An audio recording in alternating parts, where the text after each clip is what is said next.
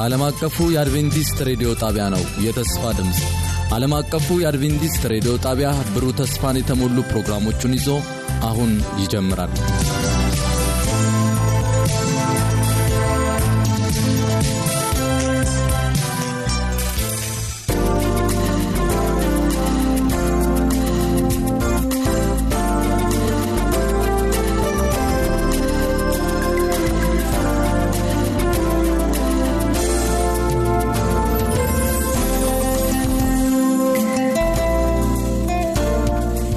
የአድቬንቲስት ዓለም አቀፍ ሬዲዮ የተስፋ ድምፅ የጥያቄና መልስ ክፍለ ጊዜ ነው። እንደምንሰነበታችሁ ውድ ይህ ዘወትር በዚህ ሰዓት የሚቀርብላችሁ ከእናንተ በደብዳቤና በስልክ እንዲሁም በግንባር ለሚቀርቡ መንፈሳዊ ጥያቄዎች መልስ የምንሰጥበት የጥያቄና መልስ ክፍለ ጊዜ ነው። ዛሬም እንደተለመደው ከእናንተ የደረሱንን መንፈሳዊ ጥያቄዎች መልስ ይዘን ቀርበናል። ዘወትር እንደምናደርገው የእናንተን ጥያቄዎች ለመመለስ አገልጋያችን ቴዎድሮስ አበበ በዚህ በስቱዲዮ ውስጥ ከእኔ ጋር ይገኛል። እኔም የፕሮግራሙ በመምራት እና የእናንተን ጥያቄዎች በማቅረብ አበሬያችሁ የመሆን መሰረት አበባው በሚኖረን ጊዜ እንደምትባረኩ በማመን ዛሬ ወደ አዘጋጅ ነው እናመራለን። ለሚኖራችሁ ጥያቄና አስተያየት ሳጥን ቁጥር 145 በስልክ ቁጥራችን 011 551 1199 ላይ ብታደርሱን ልናስተናግዳችሁ ዝግጁ ነን።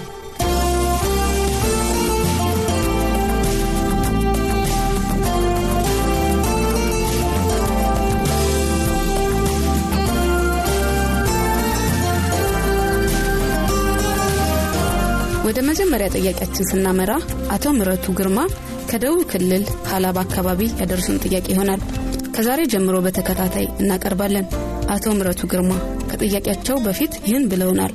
በቅድሚያ በጌታችንና በመድኃኒታችን በኢየሱስ ክርስቶስ ስም ሰላም እንላቸዋለን። በሬዲዮ የሚተላለፈው ፕሮግራማችሁ በሚገርም ሁኔታ የመጽሐፍ ቅዱስ እውነት ገልጦ የሚያስረዳ ስለሆነ እኔም በብዙ ተባርክ ያለሁና እግዚአብሔርን አብዝቻ አመሰግናለሁ።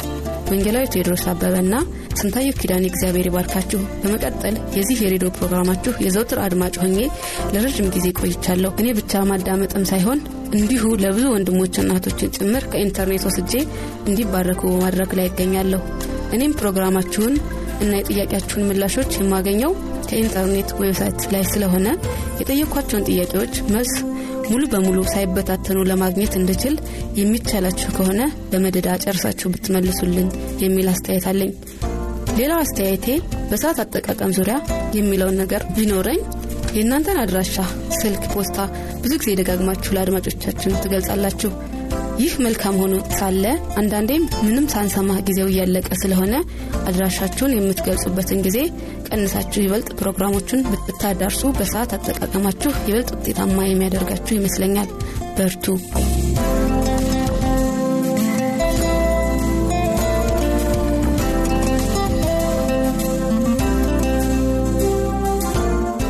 ጥያቄ ይላሉ ጠያቂያችን በሮሜ ምዕራፍ ሰባት ቁጥር ከሁለት እስከ ሶስት ያገባች ሴት ባሏ በሕይወት ሲኖር ከእርሱ ጋር በሕግ ታስራለችና ባሏ ቢሞት ግን ስለ ባል ከሆነው ሕግ ተፈትታለች። ስለዚህ ባሏ በሕይወት ሳለ ሌላ ወንድ ብትሆን አመንዝራ ትባላለች። ባሏ ቢሞት ግን ከሕጉ አርነት ወጥታለችና ሌላ ወንድ ብትሆን አመንዝራ አይደለችም የሚለው የዚህ ጥቅስ ሐሳብ ምን ለማስተላለፍ እንደሆነ ስላልገባኝ እባካችሁ ግልጽ አድርጉልኝ ብለዋል። ወደ መልሱ እናምራ። በጣም አድርገን እናመሰግናለን አቶ ምህረቱ በተለይ ለሰጡን አስተያየት እጅግ አድርገን ነው የምናመሰግነው። የሰጡንን አስተያየት ደግሞ ተቀብለን ፕሮግራማችንን በማሻሻል ወደፊት ጥሩ አድርገን እንደምናቀርብ ተስፋ አለን እና ለሰጡን አስተያየት ሁሉ እጅግ አድርገን እናመሰግናለን። እንግዲህ በደብዳቤዎት ላይ በጣም በርከት ያሉ ወደ 19 የሚጠቁ ጥያቄዎች ናቸው ያደረሱን። ይህንን ጥያቄዎትን በሚመለከት ሳይቆራረጥ ጠቅላላ በመደዳው እንድንመልሰው ጠይቀውናልና እንግዲህ ሰውን በማክበርና እንደገናም ደግሞ ጠየቁንም ደግሞ ጥያቄ ምክንያታዊ ሆኖ ስላገኘ ነው ከዛሬ ጀምሮ በተከታታይ የእርስዎን ጥያቄዎች በመመለስ ተከታታይ ፕሮግራሞች እንሰራለን እና እንደሚከታተሉና ከጥያቄዎች ደግሞ መልስ መልካም ትምህርት ከእግዚአብሔር ከእኛ ሳይሆን ከእግዚአብሔር እንደሚያገኙ ተስፋ እናደርጋለን። የመጀመሪያ ጥያቄው እንደቀረበው በሮሜ ምዕራፍ ሰባት ላይ ነው ጥያቄው ያነጣጠረው ከሮሜ ምዕራፍ 7 ቁጥር 1 2 3 አራት ላይ ያለው ነገር አላስተዋሉትም ወይም አልገባዎትም እና ምን ለማለት ነው ነው የሚለው ጥቅሱን አንብቤ መልሱን ለመመለስ ሞክራለሁኝ እንደዚህ ይላል ሮሜ ምዕራፍ 7 ከቁጥር 1 ጀምሮ። ወንድሞች ሆይ ህግን ለሚያውቁ እናገራለሁና ሰው ባለበት ዘመን ሁሉ ህግ እንዲገዛው አታቁምን ያገባች ሴት ባሏ በሕይወት ሲኖር ከእርሱ ጋር በሕግ ታስራለችና ባሏ ቢሞት ግን ስለ ባል ካለው ሕግ ተፈታለች ስለዚህ ይላል ቁጥር 3 ስለዚህ ባሏ በሕይወት ሳለ ለሌላ ወንድ ብትሆን አመንዝራ ትባላለች። ባሏ ቢሞት ግን ከሕጉ አርነት ወጣለችና ለሌላ ወንድ ብትሆን አመንዝራ አይደለችም። እንዲሁም ወንድሞቼ ሆይ እናንተ ደግሞ በክርስቶስ ሥጋ ለሕግ ተገላችኋል። ለእግዚአብሔር ፍሬ እንድታፈሩ እናንት ለሌላው ከሙታን ለተነሳው ለእርሱ ትሆኑ ዘንድ በሥጋ ሳለን በሕግ የሚሆን የኀጢአት መሻት ለሞት ፍሬ ሊያፈራ በብልቶቻችን ይሠራ ነበርና። አሁን ግን ለእርሱ ለታሰርንበት ስለ ሞትን ከሕግ ተፈተናል። ስለዚህም በአዲሱ መንፈስ ኑሮ እንገዛለን እንጂ በአሮጌው በፊደል ኑሮ አይደለም ብሎ ጳውሎስ ያብራራል ጳውሎስ ይህንን ነገር ለመጥቀስ የፈለገው ወይም ደግሞ በዚህ በጠቀሰው ምሳሌ መሰረት ለማስተማር የፈለገው ነገር ምንድን ነው? ጳውሎስ ሶስት ነገሮችን ጎን ለጎን በማነጻጸር ይገልጻል። እነዚህ ሶስት ነገሮች እነዚህ ናቸው። ልብ ብለን እንመልከት። ባል ሚስት እና ህግ። እነዚህ ሶስት ነገሮች ለምሳሌነት ተጠቅሟቸዋል። በአንጻሩ ለእነዚህ ደግሞ ለሰጣቸው ምሳሌዎች ደግሞ ወደ ክርስትና ሲመልሰው እኛ እንደገና ህጉና አዲሱ እኛነታችን። እነዚህን ሶስት ነገሮች ይጠቀማል። እንግዲህ እኛን ወይም የሰው ተፈጥሮ በኃጢአት የወደቀውን የሰው ተፈጥሮ እንዴት ነው የሚመለከተው? አሮጌው ወይም ለህግ የሚገዛው ወይም በህግ የሚኖረው ሰው ብሎ ይህንን ሲደነግገው። እንደገና ባል የሚለው ደግሞ ህግን ሲሆን እንደገና ሚስት ደግሞ ብሎ የሚያስቀምጣት ደግሞ እኛን እንደሆነ እንመለከታለን። እንግዲህ ይህ ምን ለማለት ነው? ቃል በቃል በመጽሐፉ ላይ የተጠቀሰውን ስንመለከተው አንድ ሴት ከአንድ ሰው ጋር በህግ ትጋባለች። ስለዚህ ከዛ ሰውዬ ጋር በህግ ከተጋባች በኋላ እስክትሞት ድረስ ሌላ ወንድ ማግባት ወይም ከሌላ ወንድ ጋር መሄድ አትችልም። እንደዛ ብታደርግ ህጉ ይፈርድባታል ወይም ኃጢአተኛ ናት በደለኛ ናት። ስለዚህ ይፈረድባታል። ስለዚህ የግድ ሰውየው በህይወት እያለ እስካለ ድረስ ከሰውየው ጋር አብራ መኖር አለባት። ህጉ ያስራታል በህግ ታስራለች። ነገር ግን ሰውየው ከሞተ ከሞተ ነፃ ትወጣና ሌላ ወንድ ለማግባት ትችላለች። ይሄ ሰብአዊ ወይም በምድር ላይ ያለውን ህግ ነው የሚጠቅሰው ጳውሎስ አሁን ወደ ክርስትና በሚያመጣው ጊዜ እኛን እንደ ሚስት ይቆጥረንና የቀድሞ ባላችን ህግ የተባለው ነው። ህግ የተባለው ነገር ባላችን ነው። ከዛ በኋላ ከህግ ጋር ተጋብተናል። በህግ ህግን ለመፍታት አንችልም። ለምን? እኛም ወይም ህግ ከሁለት አንዳችን መሞት አለብን። ፍቺ ለማድረግ ነፃ ለማውጣትና ሌላ ሰው ለማግባት ከተፈለገ ወይ እኛ መሞት አለብን ወይ ህጉ መሞት አለበት ነገር ግን በህግ ባህሪ እግዚአብሔር ህግን ሲሰጥ ለዘላለም ነው የሰጠውና ህግ የማይሞት ነው። ህግ የማይሻር ነው። ህግ ዘላለማዊ ነው። ስለዚህ ህግ የማይሞት ከሆነ ሁሉ ጊዜ እኛ ላይ ነቅሶብን ባል ሆኖብን እያስጨነቀ በቃ እየገዛ ያኖረናል ማለት ነው። ስለዚህ ከሁለት አንዳችን መሞት አለብን። ስለዚህ አሁን እግዚአብሔር ምን አይነት ዘዴ አበጀ? ህግ ስለማይሞት እኛ እንድንሞት ፈቀደ። እኛ እንዴት ነው የምንሞተው ነው ጥያቄው። እኛ የምንሞተው እዚህ በቁጥር ስድስት ላይ እንደተጠቀሰው አሁን ግን ለእርሱ ለታሰርንበት ስለ ሞትን ከህግ ተፈተናልና። ስለዚህ በአዲሱ መንፈስ ኑሮ እንጂ በአሮጌው በፊደል ኑሮ አይደለም ይላልና አሁን እኛ ከክርስቶስ ጋር ሆነን ለህግ እንሞታለን። ክርስቶስ ሲሞት በመስቀል ላይ ይዞን ሞተ። እኛ ሞተናል በቃ ስለዚህ ህግ ሚስቱ ነበርን። ሚስቱ የሆን እኛ በክርስቶስ ኢየሱስ መስቀል ሞትን። አሮጌው ሰው ሞተ በቃ። ስለዚህ ተፋታን ከህግ ጋር ማለት ነው። አሁን ለአዲሱ ሰው ወይም ደግሞ ለክርስቶስ ምን እንሆናለን ማለት ነው? ሚስት እንሆናለን ማለት ነው። በህግና በክርስቶስ መካከል በጣም ትልቅ ልዩነት አለ። ህግ የማይራራ ጨካኝ በጣም ክፉ ባል ነው አንድ የተሳስተን ካገኘን መርገጥ ነው። ይዞ መደብደብ ብቻ ነው ይሄ ህግ የሚባለው። ክርስቶስ ግን ይቅርባይ መሐሪ ሩህሩ ነው። ስለዚህ አሁን ክርስቶስ በፍቅር ስለሚይዘን ለአዲሱ ባላችን እኛ በፍቅር እንታዘዛለን ማለት ነው። ህግ ግን በፍቅር ስላለያዘን በግድ ስለሆነ ምንም ቢሆን የህግን ፍላጎት ማሟላት ስለማንችል ሁል ጊዜ እንደተከሰስን ሁል ጊዜ ደግሞ እንደተጨቆን ስንኖር ቆይተናል ማለት ነው። ስለዚህ አሁን ህግ አለ። ነገር ግን አዲሱ ህግ በክርስቶስ ኢየሱስ በፍቅር የሚሰራ ህግ ነው። በፍቅር ነው በመውደድ ነው። እኛም በማፍቀር ነው ክርስቶስ ህጉን እንድንታዘዝ የሚያደረገን ህግ ግን የድሮ ህግ ግን በጭቆና በና በማስገደድ ስለነበረ ልንፈጽመው አልቻልንም ማለት ነው። ስለዚህ አሁን ጌታችን ኢየሱስ ክርስቶስ እኛን ይዘውን በመስቀል ላይ በመሞቱ ምክንያት ከህግ ባርነት ወይም ደግሞ ከህግ እስረኛነት ወይም በህግ ከመታሰር ነፃ ወጠን በአዲሱ በክርስቶስ ኢየሱስ በፍቅር ህግ ታስረን ከእሱ ጋራ በደህንነት እንድንመላለስ እግዚአብሔር ፈቀደ ማለት ነውና ጥቅሱ የሚያስረዳው በክርስቶስና በህጉ መካከል ያለውን ግንኙነት እንደገናም ደግሞ አሁን በክርስቶስ ኢየሱስ ስንሆን የድሮ እኛነታችን ተለውጦ በፍቅር ከክርስቶስ ጋር አብረን እሱን በመታዘዝ በፍቅር እንደምንኖር ለማስረዳት የህግንና የክርስቶስን ልዩነት ለማስረዳት በባልና በሚስት ህግ ተጠቅሞ ጳውሎስ ያስረዳበት መንገድ እንደሆነ ነው። እና ጥቅሱ የሚያመለክተው ይህንን ነው የሚነግረውም ይህንን ነውና አሁን በዚህ ተነስተው በሚያነቡበትና በሚያጠኑበት ጊዜ አቶ ምህረት ሌሎችም አድማጮቻችን የበለጠ ብርሃንና የበለጠ ማስተዋል እንደምታገኙ ተስፋ እናደርጋለን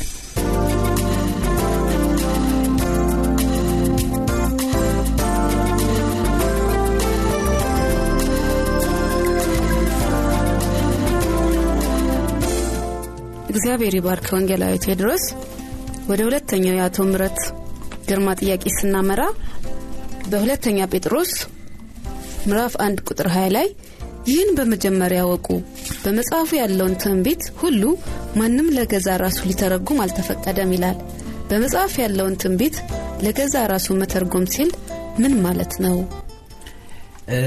ጥሩ ጥያቄ ነው አቶ ምህረቱ። ይሄም ጥሩ ትምህርት የሚሰጠን ጥያቄ ነው። በሁለተኛ ጴጥሮስ ምዕራፍ 1 ቁጥር 20 ቀደም ሲል እንደተነበበው ጥቅሱ ይህንን በመጀመሪያ ወቁ በመጽሐፍት ያለው ትንቢት ሁሉ ማንም ለገዛ ራሱ ሊተረጉመው አልተፈቀደም። ትንቢት ከቶ በሰው ፍቃድ አልመጣምና ዳሩ ግን በእግዚአብሔር ተልከው ቅዱሳን ሰዎች በመንፈስ ቅዱስ ተነድተው ተናገሩ ይላል ጴጥሮስ። ጴጥሮስ ይህንን ሲል ምን ማለቱ ነው በመጀመሪያ ደረጃ በመጽሐፍ ቅዱስ ውስጥ ያሉ ትንቢቶች በሙሉ በሰው ፍቃድ አይደለም የመጡት። መንፈስ ቅዱስ ነው የሰጠው። ለመጀመሪያ ለጸሐፊዎቹ መንፈስ ቅዱስ ነው የሰጣቸው እንጂ እነሱ ወደው ወይም ከራሳቸው ፈጥረው ወይም አስበው የፈለሰፉት ወይም ያቋቋሙት ወይም የጻፉት ጽሁፍ አይደለም። በብልሃትና በጥበብ የተጻፈ አይደለም ይላል ጳውሎስም በሌላ ቦታ። ስለዚህ ትንቢት በሰው ፍቃድ አይደለም የመጣው። መንፈስ ቅዱስ ነው የሰጠው እንደዚሁም ሲተረጎም በሰው ፍቃድ ሊተረጎም አይገባም። ማንም ለገዛ ፍቃዱ ሊተረጉመው አይገባም። በስጋ ተነስተን ይሄ ትንቢት እንዲህ ነው የሚለው ይሄ እንዲህ ነው የሚለው ልንል አይገባም። ለራሳችን ጥቅም መተርጎም የለብንም። ስለዚህ መጽሐፍ ቅዱስን በምናጠናበት ጊዜና መጽሐፍ ቅዱስን ቃል ወይም ትንቢት የትንቢት ቃልን በምንተረጉምበት ጊዜ የመንፈስ ቅዱስ እርዳታ ያስፈልገናል ነው ጳውሎስ ጴጥሮስ እያለ ያለው ያለ መንፈስ ቅዱስ እርዳታ መጽሐፍ ቅዱስን መመርመር ወይም መተርጎም ወይም መናገር አይቻልም።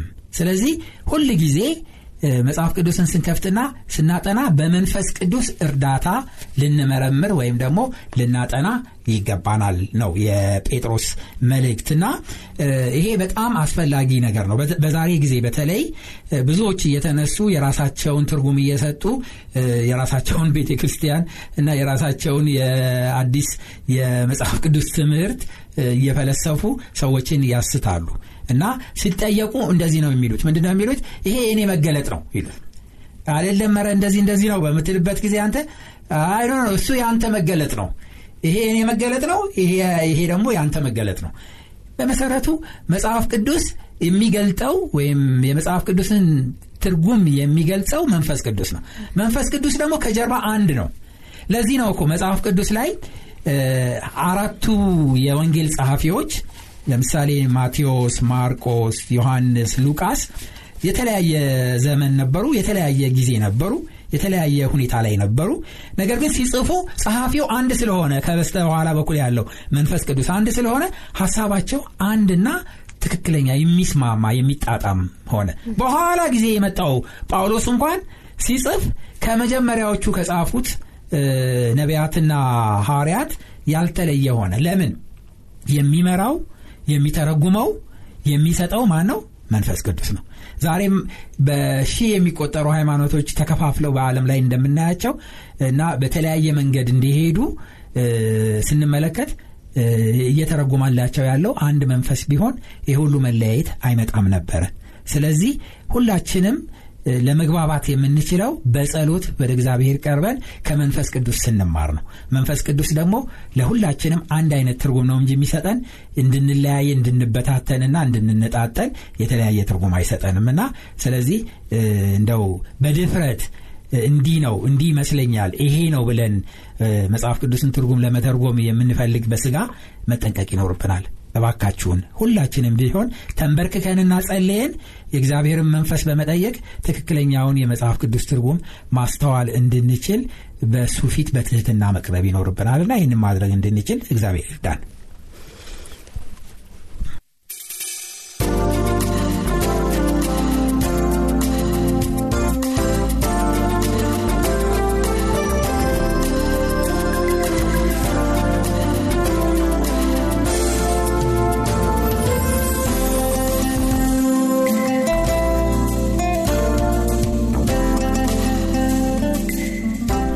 ወንድማችን ምረት እግዚአብሔር ይባርክህ። እነዚህን ጥያቄዎች ወደ እኛ እንዲደርሱ ስላደረግ ወደ ሶስተኛው ጥያቄ እናምራ። ሶስተኛው ጥያቄ በማቴዎስ 2436 ላይ ስለዚያች ቀንና ስለዚያች ሰዓት ግን ከአባት ብቻ በቀር የሰማይ መላእክትም ቢሆኑ ልጅም ቢሆን የሚያውቅ የለም። በዛች ቀን የሚሆነውን ወልድ የማያውቅ ከሆነ በአብና በወልድ መካከል አንድነት የለም ወይ? ወይስ ሌላ ሀሳብ ለማስተላለፍ ፈልጎ ነው የብዙ ሰዎች ጥያቄ ነው ይሄ። የብዙ ሰዎች ጥያቄ ነው። እንደውም አንዳንድ ሰዎች ደግሞ በዚህ ጥቅስ ላይ በመመርኮዝ ወልድ ወይም ኢየሱስ ክርስቶስ ከአብ ያነሰ ነው የሚል ትምህርት ለማስተማር ይሞክራሉ። በዚህ ጥቅስ ላይ በመመርኮዝ። በጣም የሚያሳዝን ነው። ሌሎች ደግሞ ክርስቶስ አያቅም ነው እማቅ ነው። እማቅ እንዴት አምላክ አርጋችሁ ትቀበሉታላችሁ? የማቅ አምላክ ብለው ደግሞ ለመክሰስ ይህንን ጥቅስ ሁል ጊዜ ይጠቅሱታል። ነገር ግን ይሄ ካለማስተዋል የተነሳ ነው። ጌታችን ኢየሱስ ክርስቶስ ይህንን የተናገረው መቼ ነው? ይህንን የተናገረው ክብሩን ሁሉ ጥሎ በሰማይ የእኛን ስጋ ለብሶ በምድር እንደ ሰው በተገኘ ጊዜ ነው እንደ ሰው በሁሉ ነገር ይላል። በዕብራውያን መጽሐፍ ላይ ሄደን በምናነብበት ጊዜ አንድ ቦታ አይደለም ሁለት ሶስት ቦታ ላይ ክርስቶስ እንደኛ እንደ አንዱ ሆነ። ጌታችን ኢየሱስ ክርስቶስ የአብርሃምን ስጋ ወሰደ የመላእክትን አይደለም። እንደ ዳዊት እንደ ሰው እንደተገኘ መጽሐፍ ቅዱሳችን ያስረዳናል። ስለዚህ በዛ ወራት በሁሉ ነገር እንደኛ ነው። እኛ አሁን የወደፊቱን ለማወቅ አንዳንድ ጊዜ እንገደባለን አናቅም ወይ በትንቢት ወይ በራይ ካልተገለጸልን በስተቀረ ስለዚህ ልክ ክርስቶስን በስጋ ወራቱ እዚህ በተገኘ ጊዜ የወደፊቱን ተከልሎ ነበረ ይህንን የምናየው በብዙ በብዙ ነገር እናያለን። ለምሳሌ ጌታችን ኢየሱስ ክርስቶስ በጌተ ሰማኒ ሲጸልይ ሳለ ለእኛ ለመሞት ነው የመጣው ግን ቢቻልህ እቺ ጽዋ ከእኔ ትለፍ ብሎ ጸለየ። ስጋው በጣም አድርጎ እንደ ሞገተው እንመለከታለን። ነገር ግን ያንተ ፍቃድ ይሁን ብሎ ራሱን በመጨረሻ እንዳስገዛ እንመለከታለን። ስለዚህ በስጋው ወራት ክርስቶስ ኢየሱስ እንደኛ ነበረ። የማወቅ አድማሱ ሁሉ እንደኛ ነበረ ውስን ነበረ። ነገር ግን በአምላክነቱ ወራት ግን ይህን ሁሉ ያውቃል እቅዱም ደግሞ አላማውም አለም ሳይፈጠር በፊት ከአብ ጋር መክሮበት የመጣ ጉዳይ ነው። ስለዚህ ያውቀዋል። የሚመጣበትን ጊዜ የሚሞትበትን ጊዜ የሚያደርግበትን ጊዜ ዳግም የሚመጣበት ሁሉንም ያውቃል። ነገር ግን በስጋው ወራት ግን ከእኛ እንደ እንደሆነ እንመለከታለን። ስለዚህ በዕብራውያን ምዕራፍ አምስት ቁጥር ሰባት ላይ እንደዚህ ይላል እርሱ በስጋው ወራት ከሞት ሊያድነው ወደሚችል ከብርቱ ጩኸትና ከእንባ ጋር ጸሎትንና ምልጃ አቀረበ ይላል ስለዚህ ጌታችን ኢየሱስ ክርስቶስ በስጋው ወራት አዳኝ ይፈልግ ነበር። በስጋው ወራት የአብን ታላቅነት መመካት ነበረበት። በአብ ታላቅነት ላይ ማረፍ ነበረበት ጌታ ኢየሱስ ክርስቶስ። ስለዚህ ከአብ በቀር ማንም አያቅም ሲል እኔ አላቅም ማለቱ ሳይሆን ጌታችን ኢየሱስ ክርስቶስ በስጋ ወራት ግን እነዚህ ነገሮች ከሱ ተከልለው እንደነበርና ልክ እንደኛ በስጋ እንደሚፈተን ተስፋ እንደሌለው እንደሚሞት ይጮህ ነበር ይቃትት ነበር አድነኝ ይል ነበር። ራሱ ራሱን ማዳን አይችልም እንዴ? ይችላል። መጮህ አለበት እንዴ? ማልቀስ አለበት እንዴ? መቃተት አለበት እንዴ? ሁሉን የሚችል አምላክ አይደለም? ግን ያንን ሁሉ ኃይሉን አስቀምጦት ስለነበር የማወቅ አድማሱን ሁሉ በአፊት ጥሎ ስለነበረ በዛ በስጋ ወራት ይህንን ከአብ በስተቀር ሊያቅ አይችልም አለ እንጂ የማወቅ አድማሱ ወይም ከአብ የተለየ ወይም ከአብ የተቆረጠ ሆኖ እንዳልሆነ መጽሐፍ ቅዱሳችን በደንብ አድርጎ ያስረዳልና ሁል ጊዜ ስናጠና ለምንድን ነው የተባለው? መቼ ነው የተባለው? እንዴት ነው የተባለው? ለምን ተባለ የሚለውን ከሌሎች ጥቅሶች ጋር ካላጠናን በስተቀር አንድ ጥቅስ ጎትተን ይህን ነገር አቅም ነበር። ይህንን ብለን ኮንክሉዥን ለመስጠት አንችልምና በጣም በመጽሐፍ ቅዱስ ጥናት ላይ ከፍተኛ ጥንቃቄ ማድረግ እንዳለብን ለመጥቀስ እወዳለሁ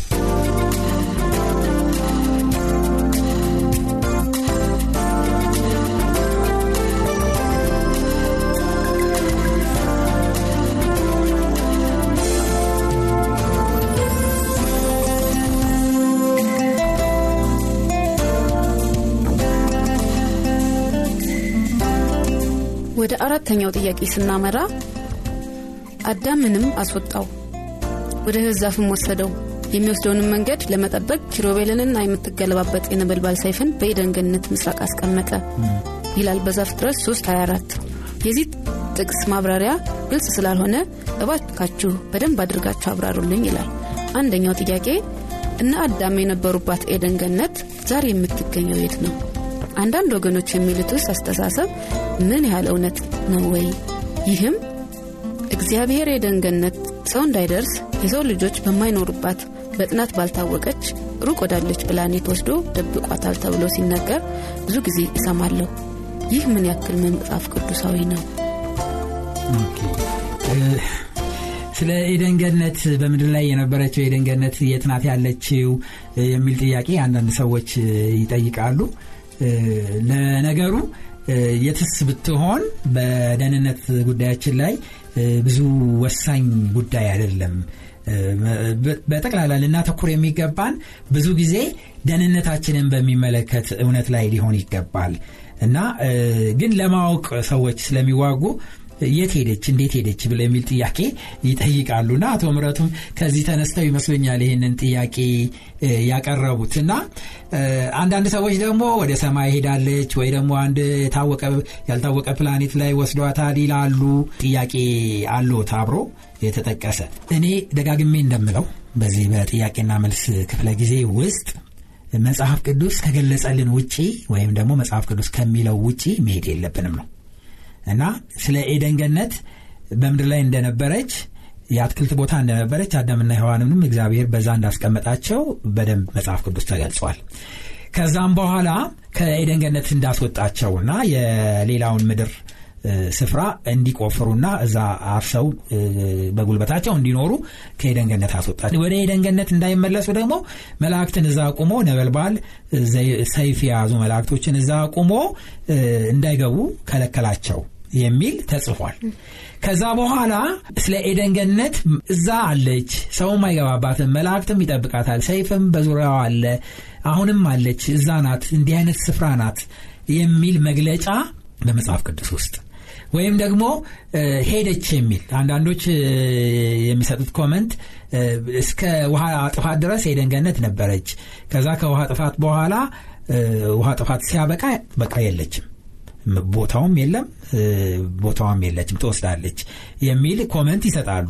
ይህንንም comment ስንመለከተው ምናልባት በራእይ በትንቢት የተገለጸላቸው ሰዎች የሚገልጹትም አንዳንድ አባባል አለ። የሆነ ሆኖ ግን እንደ በዚህ በማስ ሚዲያ በቀጥታ ስናስተላለፍ መጽሐፍ ቅዱስ ላይ ከመውጣታቸው በኋላ ኤደንገነት ምን እንደሆነች ወዴት እንደሄደችና እንዴት እንደሆነች የሚናገር ነገር የለም ስለዚህ መጽሐፍ ቅዱስ በማይናገርበት ላይ ወይም መጽሐፍ ቅዱስ ዝም በሚልበት ላይ እኛም ዝም ነው የምንለው። ስለዚህ አሁን የደንገነት መወሰዷ መደበቋ ወደ ሰማይ መሄዷ ወደ ምድር መሄዷ ይሄ ሁሉ ደህንነታችን ላይ ምንም ተጽዕኖ የሚያሳድር ነገር ስላልሆነ መጽሐፍ ቅዱስ ስለ ኤደንገነት እዚህ ድረስ አውርቷል። ከዚህ በኋላ አላወራም። ለምን አላወራም አናቅም። ስለዚህ ይህንን ስለማናቅ የማናቀውን ነገር መናገር የለብንምና ልክ እዚህ እስካወራው ድረስ ተከትለን ከዛ በኋላ ያለውን ግን መጽሐፍ ቅዱስ ዝም ስለሚል እኛም ደግሞ ዝም ልንል ነው የሚገባን። እና ስለዚህ አቶ ምህረትም ወይም ሌሎች አድማጮቻችንም ያልተገለጸውን ነገር ለምን አልተገለጸም ብለን ከመጨነቅ አቁመን የተገለጸውን ነገር ግን በህይወታችን ለመኖር መሞከር እንዳለብን ነው ለመጥቀስ የምፈልገው። እዚሁ ጥያቄ ላይ ሌላ ሁለተኛው ጥያቄ ልትመጣ ያለችው ገነት የትኛዋ ናት? የመጀመሪያው የኤደን ገነት ወይስ ሌላ ናት? ይሄ ጥሩ ጥያቄ ነው። አንዳንድ ጊዜ ጥያቄዎች መነሳታቸው ጥሩ ነው። ብዙ ነገር ያስተምረናል ወይም ብዙ ነገር እንድናቅ ያደርገናል። የመጀመሪያው ኤደን ገነት ዘፍጥረት ውስጥ ያለችው ኤደን ገነትና በራእይ ዮሐንስ ውስጥ ያለችውን አዲስቱ ኢየሩሳሌምን። ሁለቱን ስናወዳድር በተጻፈው ጽሁፍ መሰረት በተጻፈው ጽሁፍ መሰረት ስናወዳደር አንድ እንዳልሆኑ እናያለን። አንድ አይነት እንዳልሆኑ እናያለን። ለምሳሌ ያህል ለምሳሌ ያህል በኤደን ገነት ጠዋትም ይሆን ነበር ማታም ይሆን ነበረ። ጠዋት ፀሐይ ይወጣል ማታ ፀሐይ ትጠልቃለች ጨረቃ ትወጣለች። ስለዚህ ኤደን ውስጥ እንደዚህ አይነት ልክ አሁን እንደምናየው ምድር ላይ እንደምናየው የቀንና የማታ መፈራረቅ የወራት መለዋወጥ አለ በአዲሲቱ ኢየሩሳሌም ግን የለም። ይህንን የምናውቀው እንዴት ነው? በአዲሲቱ ኢየሩሳሌም ሁል ጊዜ ብርሃን ነው ይላል። ማታ የለም ቀን የለም በአዲሲቱ ኢየሩሳሌም። ለምን? የበጉ ዙፋን በዛ ስላለ ያለማቋረጥ ቀንና ሌሊት ይበራል ብርሃን ነው ይላል እንደገና አዲሲቱ ኢየሩሳሌም በሮቿ 12 በሮች እንዳሏት እንመለከታለን። እንደገና መሬቱን ሲገልጸውን በሚገባን ቋንቋ ይሁን ወይም ትክክል አይቶት ይሁን አላቅም ዮሐንስ ልክ የብርጭቆ ባህር ይመስላል ይላል መሬቱ ወርቅ ከንጹህ ወርቅ የተሰራ ነው ይላል። እና በራሱ ግንቦቿ ዙሪያው የተሰሩት ከተለያየ አይነት ውድ የሆኑ ወርቆች እንደተሰሩ ይናገራል። ስለዚህ ሁለቱን ስናወዳደራቸው በጣም የተለያዩ ናቸው። በጣም የተለያዩ ናቸው። የበለጠ መልካም ነው የሆነው